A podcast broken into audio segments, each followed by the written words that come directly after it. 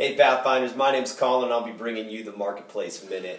Remember, Pathfinders exist to awaken marketplace leaders, visionaries, and world changers. We're right in the middle of our compounding consistency series where we're talking about the simple habits that we do consistently that over time compound into significant marketplace success. I just had a great lesson in this recently. Our company has the privilege of underwriting a charity golf event run by John Bevere called the Messenger Cup.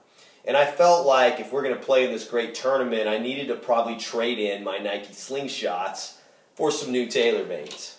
You know, and I think what's funny is in the back of my head, I was kind of hoping that these new clubs were going to translate into a lower golf score, a better golf score. And so I went out and I played, and you know what? The reality is these new clubs didn't really make a difference to my score. They didn't help me at all. They just looked nicer. And I think a lot of us get caught up in thinking a new gadget, a new computer, some major overhaul is going to make the difference in our business game, the way I thought it was in our golf game.